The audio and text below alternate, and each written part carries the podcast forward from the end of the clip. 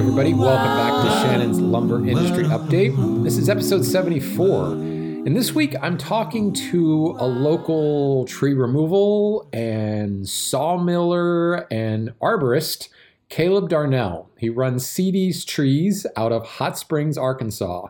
We had a great conversation about this whole idea of local lumber, and we got a great peek into really a full source solution from the guy that's coming out and diagnosing how to drop the tree all the way to deciding how to saw the log into boards and reselling it and even building things on commission from the lumber that he fells himself. So without further ado, I want to welcome to the show Caleb Darnell. He runs a company called CD's Trees. He's down in Hot Springs, Arkansas, and they are at face value a tree removal company.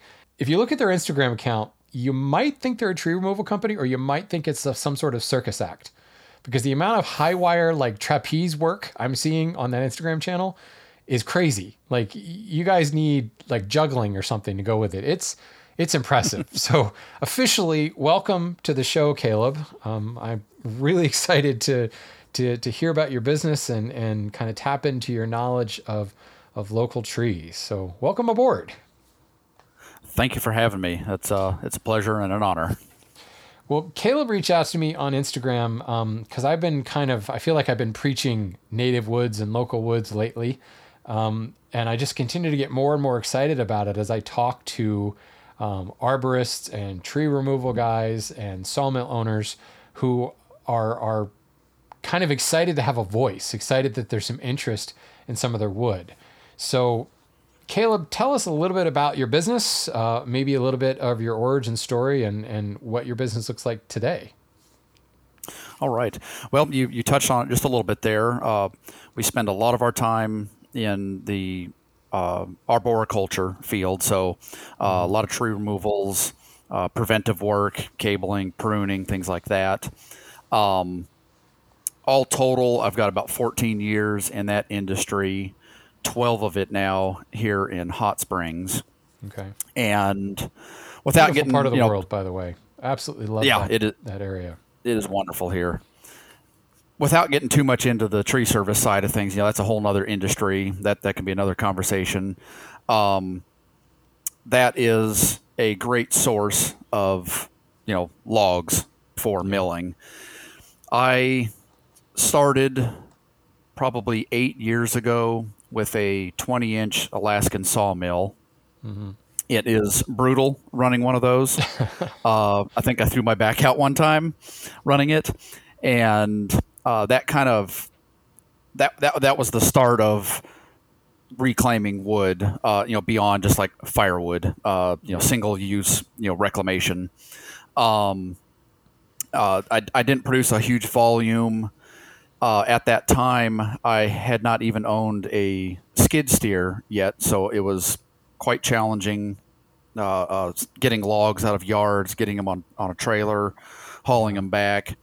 And when I finally got a skid steer, that just opened up a whole nother world of possibilities. I could start getting logs out of people's yards without, you know, destroying their yards by dragging a log with a truck. And uh, started salvaging logs over the last maybe four years. I've tried several other small sawmill outfits around here, trying to get people to to mill a decent volume for me. But they all had basically other jobs, and they were kind of doing this on the side, and I wasn't getting the volume that I needed to build up inventory. And uh, a little over a year ago, uh, we took uh, delivery of our uh, sawmill, a Timber King 1220, oh, and nice. yeah, we really started ramping up. Uh, I still ha- I have a friend that has a little bit larger mill than mine, and occasionally when I can't mill something, or if I want to get you know big wide slabs, uh, I'll have him bring his mill out and and uh, he'll he'll mill for us. Um, What's your capacity on that on your mill? 28 inches okay. uh, at a maximum uh, for like cutting slabs. If I'm going to turn a log into a cant and then cut dimensional lumber, I think I can start out with maybe a 33 or a 34 inch log. Okay. Um, and that's that's a big log. Uh, that's a heavy log. It, it yeah, it, it sometimes you kind of got to wrap your mind around the numbers. You're like, ah, 28 inch log. That's you know, I want a 40 inch wide slab, and you're like, well, yeah, we'll go go walk up to a a 28 inch log and just see how massive that is. Yeah. Um, so yeah, that's actually a really good point because I hear a lot, uh, you know, people say, you know, I'm hiking through the forest or driving through the forest, and there's a lot of, you know, real skinny trees out there. And I, you know, it's kind of like if you were to walk up and run a tape measure around that quote unquote skinny tree, you might be really surprised. Um, or I hear of a lot of people who see active logging and they're shocked at, quote, how small the trees are that are being cut down. Um, and, it, you know, mm-hmm they're not that small, actually. Um, yeah, you may be only getting a 12 inch wide board out of it, but that's still a pretty significant tree. And I, I imagine, as you discovered, especially before the skid steer, they're nearly impossible to move, like in log form. You know, when you're getting boards now, you can't bucket to length. So it becomes a whole different ball of wax to, to move that thing around. Not just getting it out of the yard without tearing it up, but just getting it up onto the sawmill um, is a bit of an issue. Uh, yeah. Um, and our, our sawmill, it's a ground set, it's not a portable sawmill. Mm-hmm. So I only need to lift a log maybe eight inches, uh, eight, eight, or nine inches to get it up onto the mill. Uh, but our bigger of our two skid steers, we can lift about 4,000 pounds with it. So I can I can get a pretty good size log up nice. on that mill. That's fantastic. So the well, um, you started out just taking the trees down, um, and let, us talk a little bit about that. Um, why are the trees coming down? Um, what kind of trees are you removing, and and and why? I guess. Yeah, there's a pretty good range of reasons for removals. Um, uh, storm damage uh, can mm-hmm. be one. Uh, that doesn't come up all that often. Uh, dead trees is, is a, a, pretty common removal for us, mm-hmm. or trees that, that are, are on the way out. You know, they, uh, maybe construction damage. Um, you know, they put a new pipeline through, ripped up a bunch of roots, and then the tree is just you know a steady decline in its health, yeah. and gets to a point where people don't want they don't want the risk anymore of this tree, uh, you know, near their home. Sure.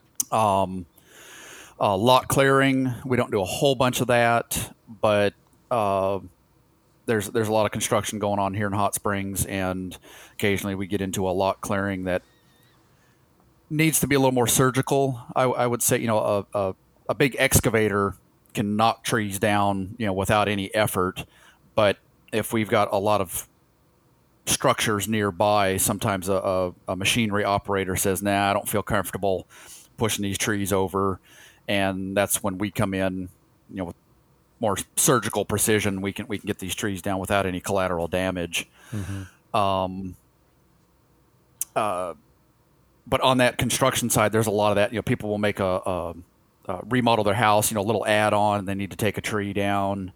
Um, one that is a reason that is fairly annoying to me is when they say I'm tired of the leaves. I, yeah. You'd be surprised how often that, that gets said. I've heard that um, one in um, my neighborhood a few times. You, you see the tree yeah. truck show up, and you're just walking the dog, and like, oh, taking a tree down. You know what's wrong with it? Oh, I just hate raking the leaves, and and I very quickly walk away. I'm like, I can't say something nice. Just walk away. yeah, and you know, uh, and I'm not alone in this struggle. Uh, a, a, lot of other arborists, you know, we, we get caught in this. We have a idealized, uh, you know, image of the world where no, we don't have to remove anything. We're just going to preserve everything.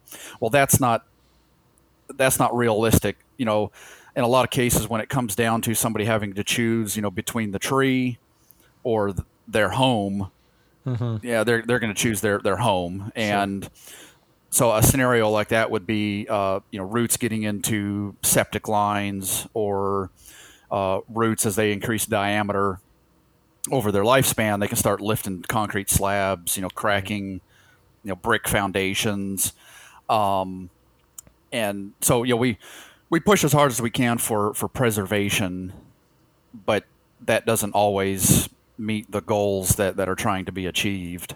Sure. Um, so and and because of that, you know, if, if I said one day that I will no longer be doing removals, uh, the next day I'll probably be hanging up the closed sign because that hmm.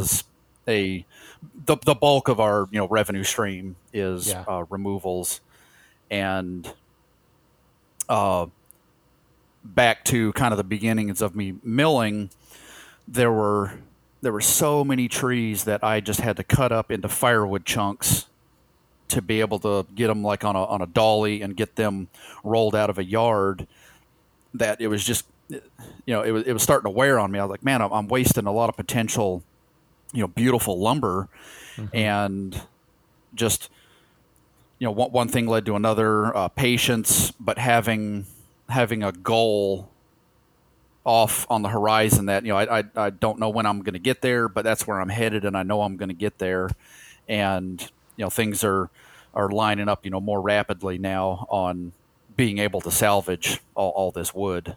Sure. So how does that change your approach to you know your your average removal? Um, obviously, you you can't. I mean, I've seen a lot of uh, tree companies come and do things in my own neighborhood around the area, and you know you kind of buck the standing tree, and you're you're pulling down little pieces by little. You're not actually felling the big, you know, huge, long, tall thing. Because in many instances, you don't know what's under the ground. If you drop a whole trunk, you you know may shatter structures underground. Um, you know, it's obviously a lot more precision required to fell a full tree. Um, but when you're thinking in terms of lumber and you're trying to preserve as much of that central bole as you can, um, how does that change how does that change the, the I mean, imagine that would change your entire business um, and how you approach it and how you take it down. Certainly. Um, when I when I show up on bids now, uh, I'm I'm seeing saw logs. Yeah. And uh, one thing that I always have to keep in mind is uh, first and foremost, it's uh, safety is is our yeah. largest overriding uh, you know theme.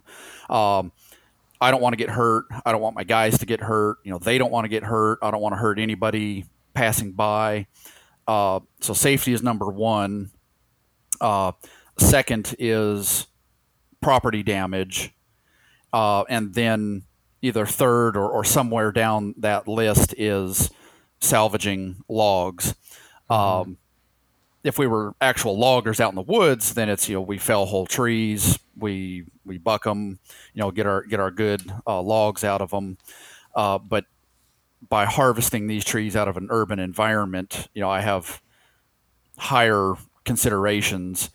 Um, most of the time, I can get at least eight foot logs off of trees. Mm-hmm. Occasionally, they're in such a tight spot that we have to you know block a trunk down you know three or four feet at a time. Uh, when that happens, you know it's it's firewood. If it's a hardwood, if it's pine, it's you know pretty much trash. Um, and occasionally we will bring a crane in, and that will allow us to pick out you know larger uh, trunk sections and, and salvage some wood.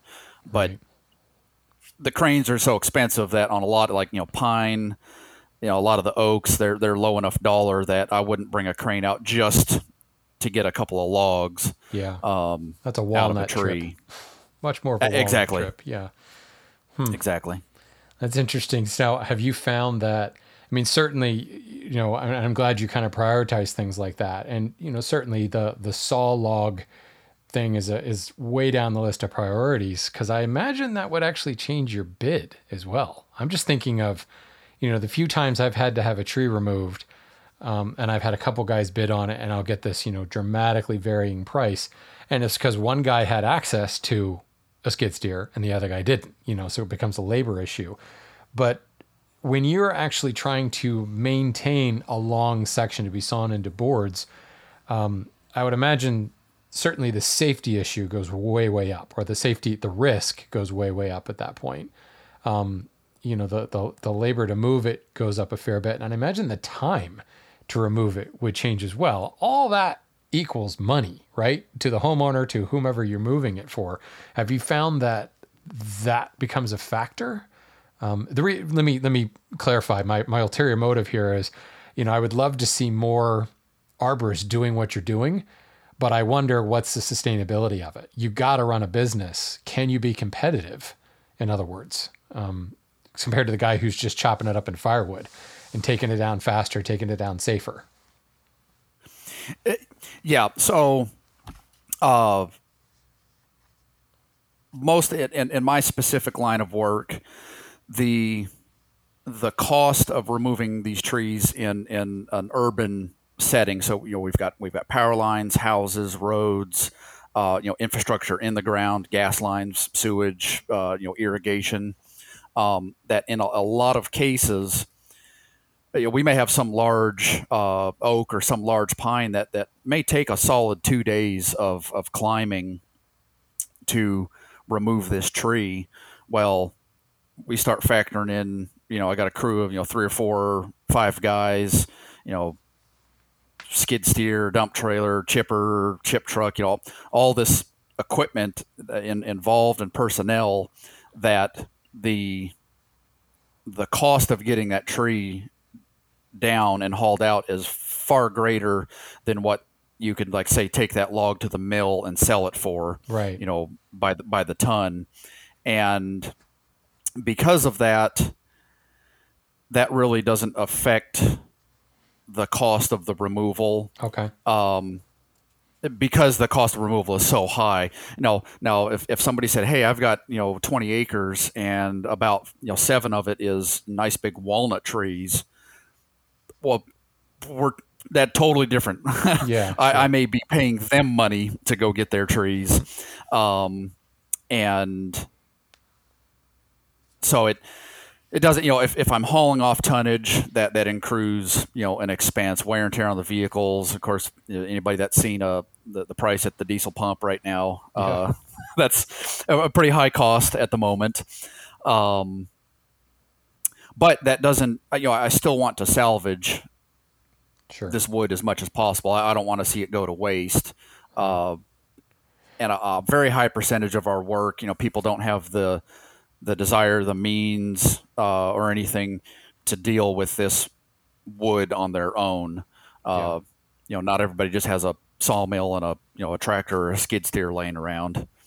Uh, I think there's also perception that um, not every tree is worth sawing, and and this there's some truth to that. Not every tree is worth sawing, but I think the general public doesn't realize that you know there there could be value from this the fact of the matter is, is the value is probably a lot lower. You get these guys. I get phone calls all the time with the lumberyard.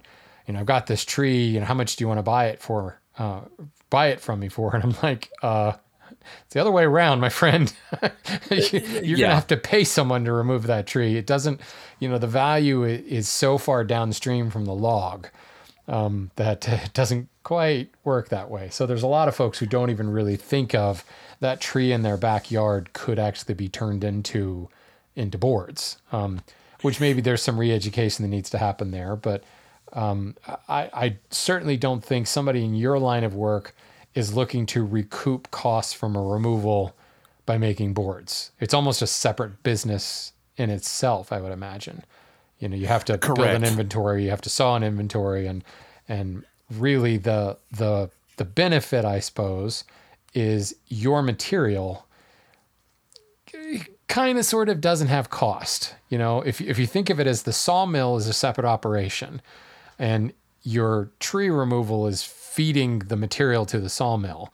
And as long as you're operating in the black, you know, on the tree removal side, and you're not requiring profit from the boards, in other words, to, to, to pay the guys on the crew and all that stuff, essentially mm-hmm. that lumber, that log has no cost. Um, uh, I'm, I'm I'm rolling my eyes a little bit when I say that, but you know, yeah, but at least the raw material that's you're going to get fed into that sawmill um, is is you're not having to buy it from someone. In other words, so that can be somewhat enticing, um, and that kind of leads to a whole other issue. Um, I saw uh, one of the more relative, recent pictures on your Instagram feed was uh, of your log yard. You were developing a log yard. You're developing a, a near inventory of logs. So I'm curious um, when you get a job to remove a tree and you've you've gone and you've looked at it and you've determined okay we'd like to try to you know make some boards out of this let's try to salvage this log as much as we can what kind of turnaround time is it from when you felled that tree to when you actually would saw it into boards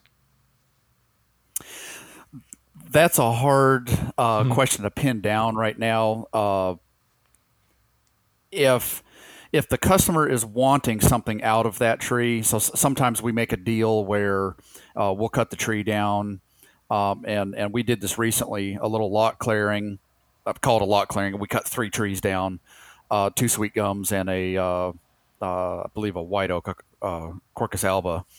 Mm-hmm. Um, and we we sawed the oak, uh, some slabs like some two inch slabs. I think some one maybe one and a quarter. Um, and uh, we're making a fireplace mantle for them, and then a like a sliding barn door type door. Uh, uh, I think for their bedroom, and in that scenario, I'm going to want to not bury those logs so that I yeah. can get them milled quickly, start the drying process, and and get get that stuff built for them faster. But if there's no specific project, you know, for a log, right. uh, it just get, it gets stacked, and you know, it's we, we get to it someday. Sure. Because this is, and I think you kind of hit on this already. You know, the the sawmill end is pretty much a whole nother industry. We're still dealing with trees, but it's totally different. Yeah. And I'm you know learning as I go, and one one challenge I'm trying to overcome right now is I'm wanting to hire somebody full time. You know, this is 40 hours a week. You know, indefinitely uh, to start running this mill so that I can have a, a, shorter time frame between when, when the logs hit hit the shop and and get them milled and you know stickered and stacked. Yeah. Um, yeah, it's definitely and um, it's it's a different crew and a different skill set than than what your your current staff is. Yeah. So right now, uh, kind of the way we're operating it, uh, our mill is under a, an awning on the backside of the shop, and if if rain isn't getting driven in sideways, we get rained out on tree work. Well, we can go run the mill, or we can do other stuff inside the building. So right now, it's we're kind of filling in our slow time on the tree service and but things are getting to a point now where I need somebody full time dedicated to the mill and then other you know duties associated with the mill. Yeah. Um, you know, a forty hour work week, they might only run that mill for you know fifteen or twenty hours, and then the other the other time is you know cataloging, you know stickering, stacking, moving stuff down into the field, you know all, all that, you know, selecting logs for filling, uh, you know custom orders um, lot lot of other duties other than just operating the mill. Right. Um, so in your current business, um, because like for instance, you just mentioned the customer that you're you know making a a door and a and a mantle for. So you're actually doing some woodwork at the same time. You're doing you're building things from these boards that you're making. Correct. Uh, we have a few other artisans around the area that for for the short term, we're having them build some stuff for us because they, they already have the experience. Uh, they have the tooling. You know, for me to have a full blown woodworking shop, you know, I, I needed you know another hundred thousand dollars or so. Yeah. Uh, to get it outfitted, and and staffed. that's something that will be yeah and staffed. So that's something that will happen gradually over time. So in the meantime, we can hire local talent, you know, and I, I, try to keep things as local as I possibly can. Right. Um, uh, and some, some things we're doing in house, like we're uh, we do a lot of epoxy, you know, like the river tables. Mm-hmm. Uh, I've been casting pine cones in epoxy and having our guy turn bowls out of them. Um, and so, on my end, personally, I don't have a lot of woodworking experience, so that's something that I, I just I call it the slow boil. You know, I just just very gradually, you know, tinker around with things. I know I'm going to make lots of mistakes. Yeah. Uh, get get them made. You know, learn learn these things, um, and kind of let that be the slow boil on gaining experience and so you're telling me that you actually sleep at night instead of just keep working the whole time? God, where's your uh, where's your commitment? I mean, come on. yeah. uh, no, so, some nights uh, I, I can't turn my brain off because I'm thinking about some you know project or something. Yeah. Um, well, it's particularly interesting, and and I I love kind of the direction you're heading, but also kind of where you are now. Um, you know, for lack of a better term, outsourcing it to to local craftsmen building kind of a small community, a cooperative effort here. Um, if you think mm-hmm. about it, it's kind of the way it was done for thousands of years. You know, the the village economy, that's how it worked, mm-hmm. and because of that, there was a great understanding of the resources at every step in in the chain. So this goes back to this kind of this re-education that you know you've got a tree grower in your yard, or you drive you walk by this tree every day on your way to work, and you know in the middle of a town somewhere, that tree could actually have a life after you know it comes down. That's the other re-education is I think a lot of people tend to mm-hmm. think trees are um, they all live for thousands of years. You know, no, they're not all sequoias. They they don't live that nearly as long as people think, and in many instances, 30, 60 years sometimes can be normal for a lot of these temperate species. 100 years certainly in on if completely left untouched, but in an urban environment, you know, that's really, really unheard of. So the fact that one shop or one kind of cooperative of artisans, um, sawmill, tree removal guys are giving life to this material, this tree that was in Joe's yard now could be, you know, a door or could be a bowl or both, you know, or a spoon, mm-hmm. all this stuff. Um, and, and having, kind of your business espousing this idea that there's more to just removing the tree. Like when the tree comes down, yes, it's not in your yard anymore for whatever reason, it doesn't, nor should it just get mulched um, or thrown into a landfill um, or something like that. There can be a life after that. And that's really where this whole idea of, of embracing domestic species, embracing native trees, and hyper local sourcing gets really exciting to me. Um, and I think where whether you ever get to having a wood shop and guys actually building things from the board you're you're making or not, certainly that that would be great for, for your own enterprise. But just the fact that you are producing boards um, and and partnering with local artisans in order to make things, I think is a huge step in the right direction frankly. So kudos on that. That's great. Thank you. Thank you. Um, I know you've touched on it in some some of your other episodes. Uh, yeah, this uh, almost a decentralizing of, and it's not just the lumber industry. A lot of other industries seem to be doing this. Um, yeah, say the, the, the farmers market movement. Yeah. Um, and and yeah, we're seeing it. Uh, I think you called it. It might have been your last episode. Uh, micro mills. Mm-hmm. Um, and you know, so say one big sawmill shuts down that was producing you know several million board feet a year. Well, that's a big gap in the supply chain that yeah. can get filled by you know I don't know a hundred or two hundred. You know, however many uh, small sawmill operations um, that are probably much closer to the source. You know that that centralized mill producing a million board feet is then distributing it via trucks and rail to a bunch of other you know retailers. Um, whereas you could take up that million board feet from those bunch of different guys, but those bunch of different guys could be spread over, you know, 100 square miles, um, 200 square yeah. miles, 1,000 square miles. um, and still fill the gaps in the demand part of the supply chain um, through local sourcing, which, I mean, you think about the overhead that is eliminated when you go that route. That's kind of fascinating. That's, that's Oh, exciting. Yeah. Um, and if I was just thinking about this earlier, uh, if I use the term local, I I'm that's kind of very specific to basically the county that I live in. I mean, most of the work we do is in county, and we're talking. You know, that's that's a pretty small area on on this planet, and all this is is happening. You know, within that that little area the yeah, like you said, the, the, the transport costs are down. Stuff isn't moving as far. Not as much fuel's getting burned.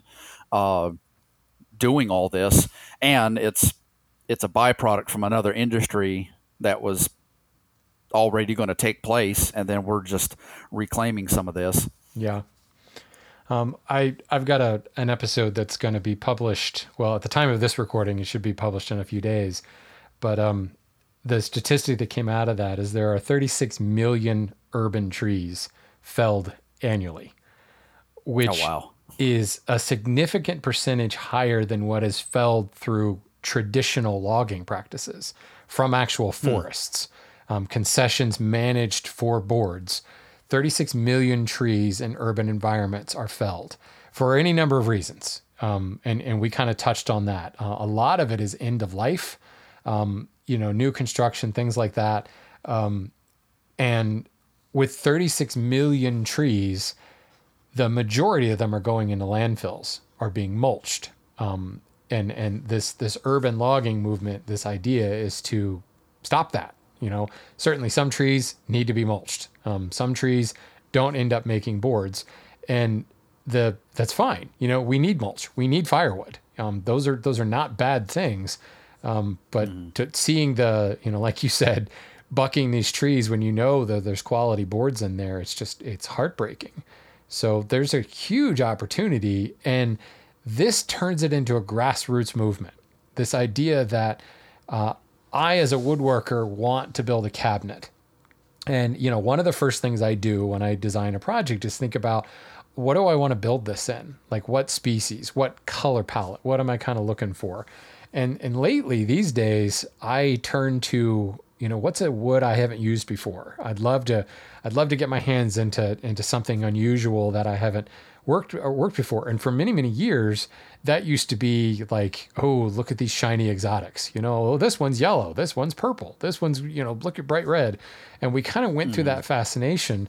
And now I've gone the opposite direction and I'm looking for grain and I'm looking for this local species that not only have I not worked before, but I could actually get it again. You know, yeah, I, I haven't built a piece out of Macassar ebony. Um, and maybe if I, you know, sell my car, I could go buy enough Macassar ebony to build that piece, but then I'd never be able to do it again. You know, Yeah. Not only would I not be able to raise the money to do it, but I probably wouldn't be able to find enough Macassar ebony again to do that. And it's coming from the other side of the world, and let's not even get started on the ebony forestry. So, this is something that we're not only finding new species, but we're tapping into a whole new supply chain that doesn't require, you know, shipping across huge distances. And what I think is really cool, back to this kind of idea that there's this cooperative grassroots effort, I am supporting a local business who saw that log into a board. And I may be supporting a local business who actually felled that tree.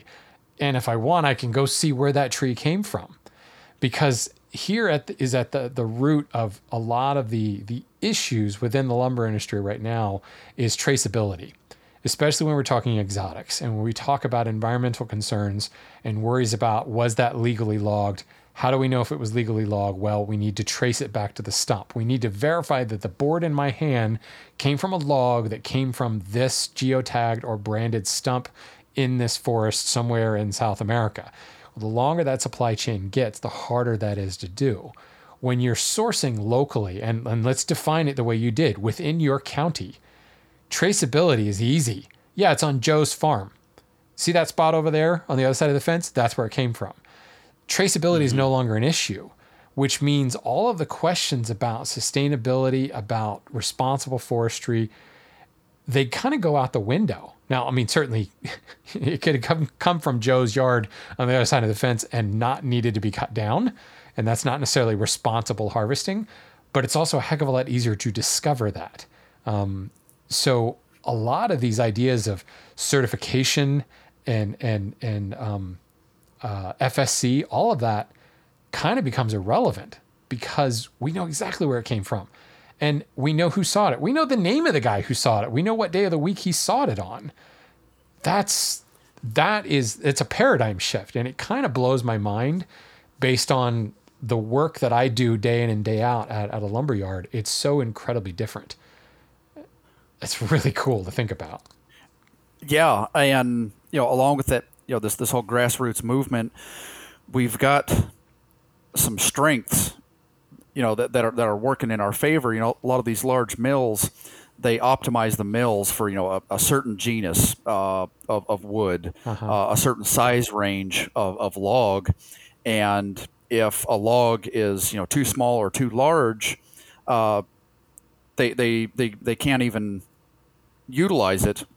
Whereas us small guys, you know, if, if I say, uh, you know, okay, a 28 inch mill isn't uh, big enough for what I need, I can go buy a larger mill and I can start taking stuff that would never, ever, ever get milled in a more, you know, traditional, you know, large uh, sawmill operation. And also I can choose, you know, this, this oddball stuff. I've, I've uh, later today, a fellow is going to drop off uh, some Kentucky coffee tree logs that I'm going to mill for him. And I don't think I've even ever cut one down here in Hot Springs. Uh, this one was probably intentionally planted here. Mm-hmm. Um, and we can we can saw logs that large mills wouldn't uh, you know, there's there's not a lot of them growing, so a, a large sawmill may say, you know, we don't we don't want to mess with that because we're only going to get you know a couple thousand board feet cut this year, and that's not enough to supply you know any potential you know large demand for it, so they don't even want to fiddle with it. Right, and if they um, don't have a demand for that species, you're essentially taking time. You're taking time away from the mill. The mill has an, a mm-hmm. capacity of X per day. Um, and and you're, going to run this random tree that they may never see again that's x minus whatever the time is to, to mill that tree. Um, the optimization that has to happen to run a large mill like that and the automation for that matter that has to happen does not allow for variation on the input end of things. Um, and that that is that's a i'm glad you brought that up because it's a it's a major issue that we've seen highlighted you know during the covid pandemic and the labor shortage that's occurred after that is mills were unable, they weren't agile enough to change mm-hmm. what they were doing, um, to change their input source, whoever they're getting their logs from. Um, and when that dried up, they they they basically shut down. They weren't able to pivot and do something alternative because in order to change would require massive, like ripping back to the studs, you know, to use a metaphor there. Um, and, yeah. And that, that, that's an issue. Whereas the little guys, you're nothing but agile. you know, pivot is what you do all day long. Um, mm-hmm. and that, that's particularly interesting. So I guess while we're, we're talking about kind of the ability to be diverse and that, um, what kind of species do you see down your way? You know, Kentucky coffee tree, obviously, that's that's why they call it Kentucky coffee tree. Don't see it too much in your neck of the woods. Exactly. Um, so uh, I'll kind of start at the top where uh, you know by by volume, mm-hmm. uh, pine and oak is are, are, the, are the dominant genus uh, of our forests here. And are we uh, talking southern yellow, like Pinus strobus, or where are we? Uh, what do you call? I think pine? we've got some southern yellow. Okay. We've got some short leaf. Mm-hmm. I believe we have some long leaf. Um, and then uh, on, on, the oak side, we, a lot of white oak, so the uh, Quercus alba, yeah, uh, Quercus rubra. Um, let's see, we've got a lot of uh, willow oak. That's on the red oak side. Mm-hmm. Uh, post oak. Um, decent amount of hickory, although I, I, don't saw a whole lot of it. Um, black cherry or, or wild cherry, a decent amount of that. Lot of hackberry. Mm. Uh, I've not sawed a whole lot of it, but I'm going to be playing around with it, trying to get some uh, to spalt. Yeah. Um, It shouldn't be too hard. a little bit of no, no, not at all. A little bit of sycamore. We're, we're mountainous here with Yeah. a lot of rock, a lot of, lot of shale, and any of the sycamore we have is usually you know down around creeks and whatnot. Um, so we've got a little bit of that. Uh, elm. Uh, little bit of the American elm, uh, uh, winged elm. Not not a whole lot of it. We have very little ash here. I think only two and a half percent of our forests are ash. Uh, so we, we don't touch that very often. You and might, we you do might have be better off, honestly. the way the ash Yeah, no, we are. up forests, I think you're probably safer that way.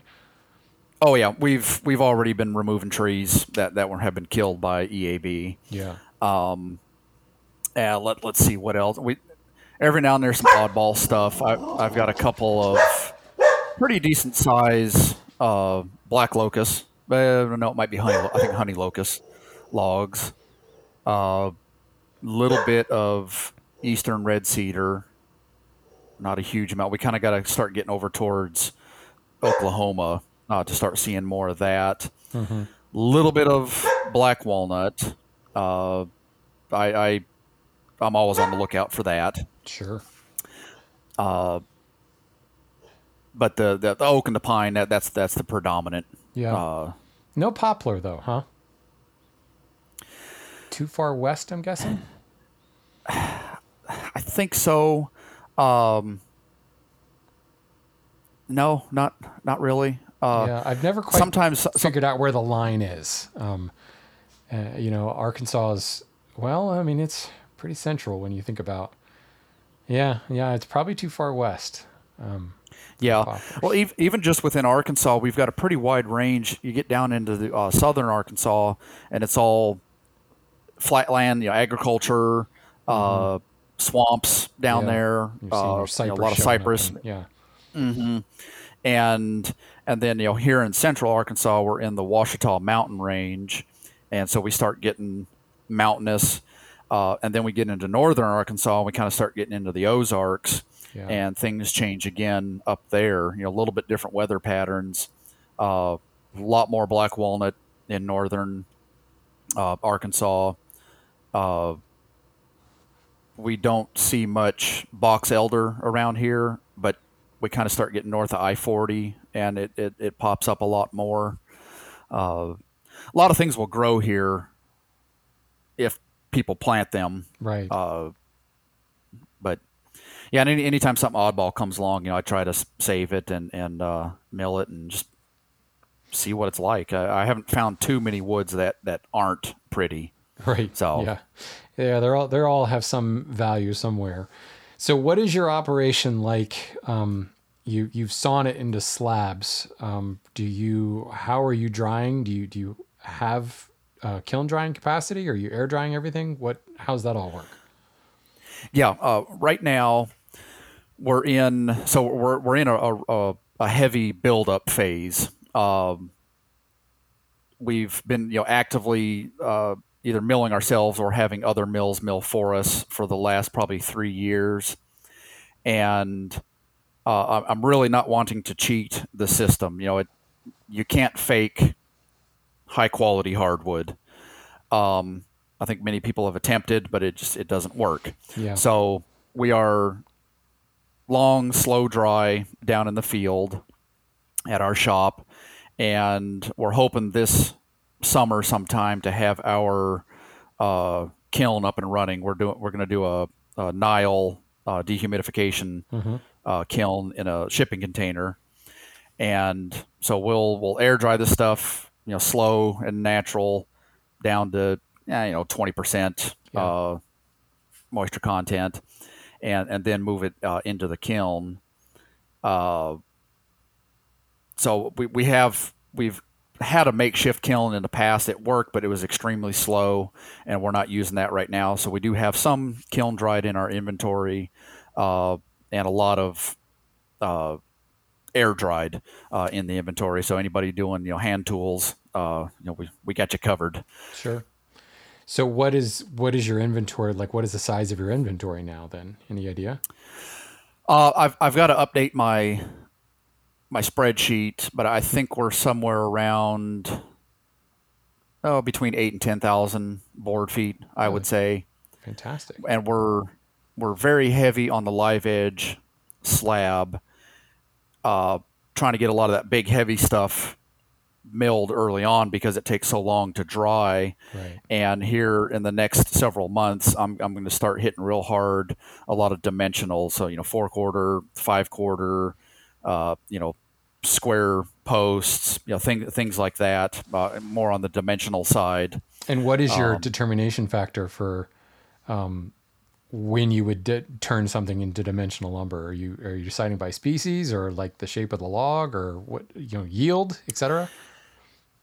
Yeah, so I, I've I've kind of learned that you know when I set that log on the mill, at that point in time, I kind of need to start having some idea of the end product. So I, I need to yeah. mill with something in mind down the end because I mean, yeah, we can glue stuff together, but it's much better if I mill it very close to the dimensions that somebody wants to to, to use. Mm-hmm. Um, so if we have a, a good clean log, uh, you know the, the the first log up from the ground, you know, no no knots, no defects.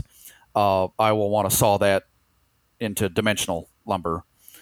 Uh, if we've got a real gnarly tree or, or higher up, uh, say a big pine, we start getting into all the limbs, uh, I might do, you know, like like one inch, you know, one by six, uh, you know, knotty pine boards, or do slabs because when we're doing, you know, eight quarter, twelve quarter slabs, it's so massive that we're not a, a knot isn't going to weaken that slab right. as compared to you know making a two by four out of it. Sure. Um, so that's a big factor. Is you know what what condition is that log in?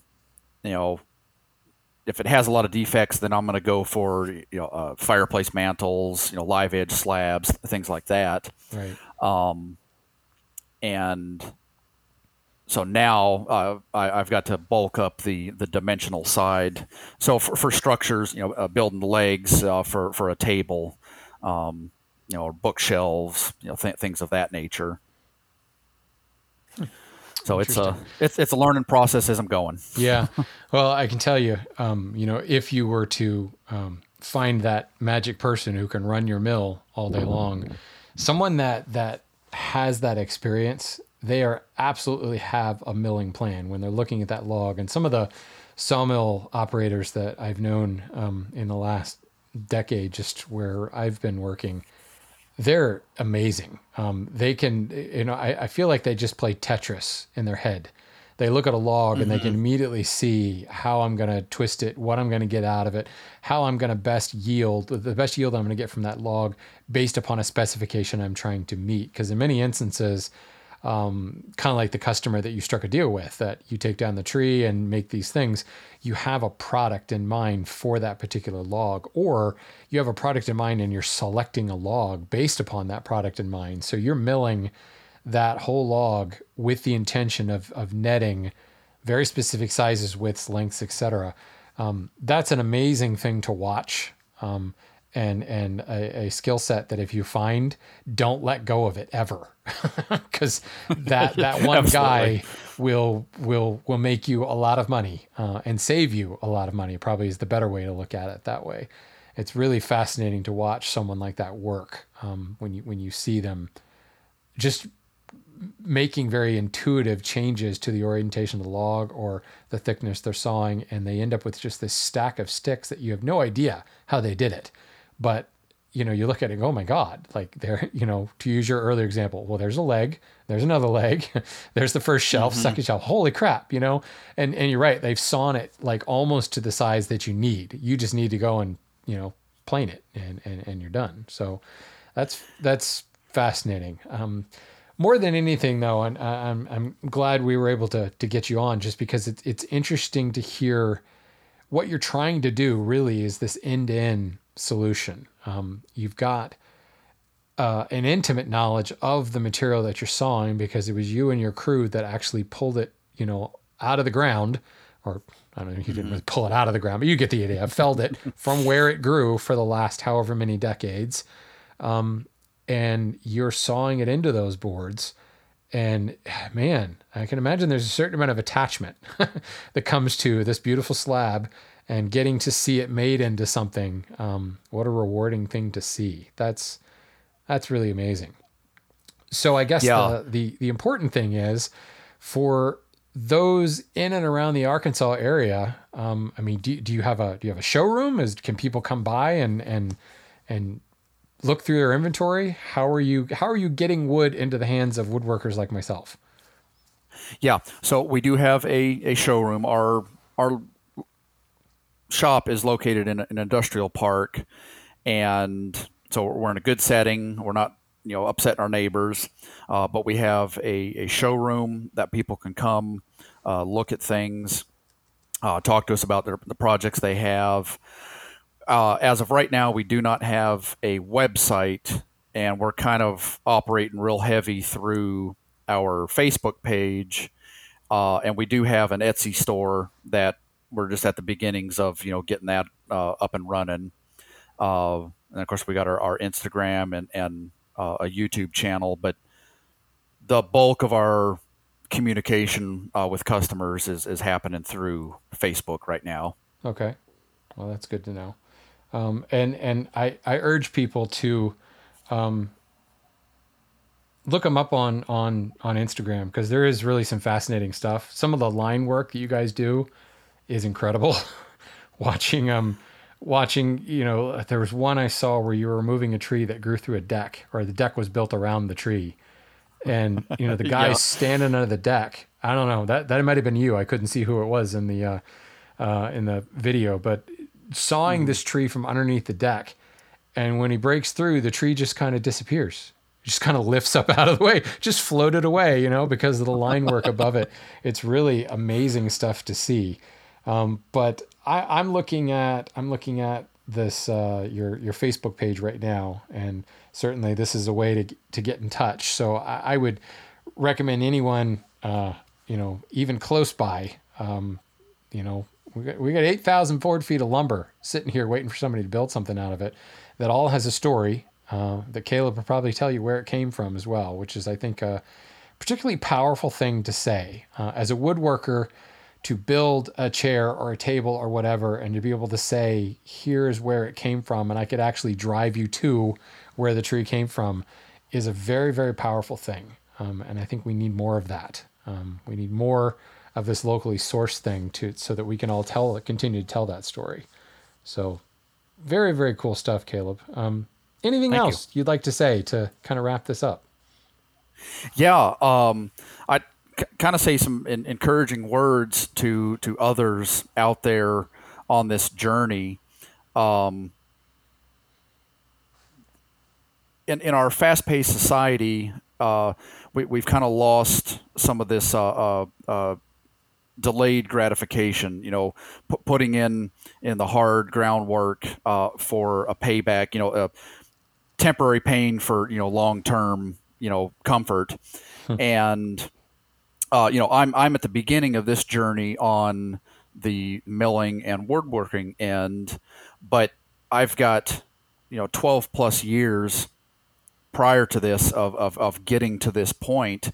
And you know it, it's easy to get discouraged in in in these endeavors. And there's guys you know ahead of me uh, uh, I'm, I'm gonna say you know Matt Cremona uh, the guy's phenomenal on his broad skill set. And you know the time frame some of his videos you know span a, a year or more mm-hmm. on on producing a video. And so for everybody else you know just stepping out on this journey uh, you know keep, keep your goal in mind. Uh, don't let little things you know uh, discourage you stop you. You know machinery is going to break down. Uh, you know people aren't going to show up thing, things of that nature but just just keep hammering. You know, don't be patient, but also be stubborn. and uh, it will it will pay off someday. You're going to look back and say, "Yeah, I'm I'm glad I did all that because it got me to where I'm at right now, and and I like where I'm at right now." That's fantastic. I like that. Be patient but stubborn. Very nice. That uh, and I, I I couldn't I couldn't agree more um, because I really think what you're doing, and this applies across multiple industries. I mean, we're talking about the lumber industry and the construction trade, but this this grassroots sourcing and this kind of cooperative, you know, idea, call it, let's just call it that village economy. I think is going to become a bigger and bigger mover. Um, but the mm-hmm. cool thing is, is we have the modern technology to help enable it. Um, we have the ability to to source locally but sell globally um, through things like the internet. Uh, we have the technology yeah. to, in some ways, um, uh, optimize and possibly automate some of our um, processes.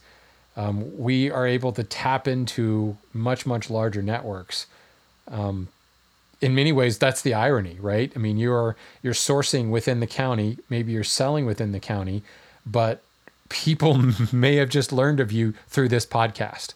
You know, there's a guy down the road, um, you know, maybe not down the road, but down somewhere in, you know, southern Arkansas somewhere, um, yeah. who just learned of a place up in Hot Springs where he can go buy lumber because he was listening to a podcast from some hack in Baltimore, Maryland. Um, that is, that's the exciting thing that I think we can continue to do. So, um, like Caleb said, if, if you're if you're running a mill, if you're just getting into this, there is a place for you in the supply chain. Um, and you may be just the guy that doesn't really want to sell it. I mean, you mentioned Matt. Matt doesn't really want to sell his stuff. He does sometimes, but he's doing it for his own his own projects. He's hoarding the lumber. Um, Marc Spagnuolo and I often accuse him of being a bit of a hoarder. Um, so you know that's okay. it's fine you know, at least he builds nice things, right? If he was just the guy that collected lumber and never built anything with it, then I might have an issue. So at least some of it is getting, yeah. getting used. But there are there are guys like Matt, and there are guys, you know, like yourself when you got started, still running an Alaskan mill. That that um, the enjoyment that comes from sawing a log, from opening up a log and getting boards from it, becomes uh, kind of the hobby to the point where now you have a whole bunch of wood and now you're thinking, well, how am I ever going to make something from this? There is an opportunity there. There's an opportunity there for you to tap into the supply chain, um, maybe make a little bit of money, um, maybe not. I don't know. Um, mm-hmm. It depends on, on, on on really what your goals are. But I think this idea of small sawmills and locally sourced lumber is going. It's got legs, um, and it's it's it's going to transform the industry. I think. Um, yeah. Uh, one more thought. Uh, sure. You, you know, there, there's the exotic wind industry gets a lot of attention. You know, you've talked about it a lot. We, I mean, we even mentioned it earlier uh, in, in the episode here. But here's an interesting thought.